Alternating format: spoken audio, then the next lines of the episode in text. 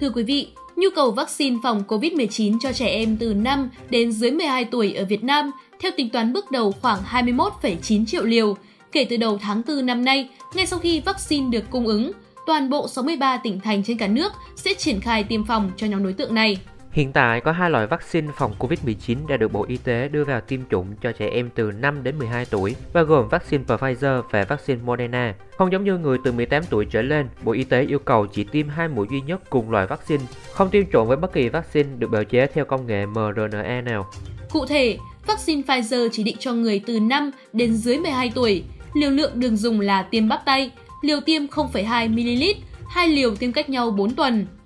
Vaccine Moderna được Bộ Y tế phê duyệt có điều kiện sử dụng cho trẻ em từ sáu đến mười hai tuổi cho nhu cầu cấp bách trong phòng chống dịch bệnh Covid mười chín. Liều tiêm cho trẻ em là không phẩy hai mươi lăm mi-li-lít, hai liều tiêm cách nhau bốn tuần.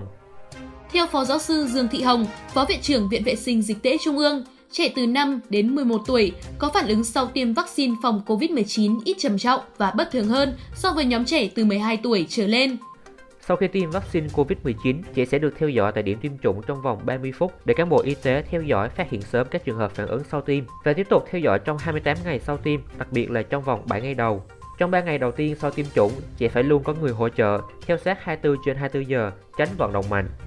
Theo Thứ trưởng Bộ Y tế Nguyễn Trường Sơn, việc tiêm vaccine phòng Covid mười chín cho trẻ từ năm đến mười một tuổi sẽ triển khai theo chiến dịch, miễn phí tại các cơ sở tiêm chủng cố định ở trạm y tế phường xã, bệnh viện, điểm tiêm lưu động và trường học. Trẻ trong độ tuổi đi học sẽ được lập danh sách theo lớp, bao gồm học sinh lớp sáu của các trường trung học cơ sở, học sinh đang học tại các trường tiểu học và trẻ năm tuổi đang học mẫu giáo. Những trẻ không đi học sẽ được điều tra và lập danh sách tại cộng đồng để đảm bảo không bỏ lỡ cơ hội tiêm chủng. Thông tin vừa rồi cũng đã khép lại chương trình ngày hôm nay. Xin chào và hẹn gặp lại các bạn!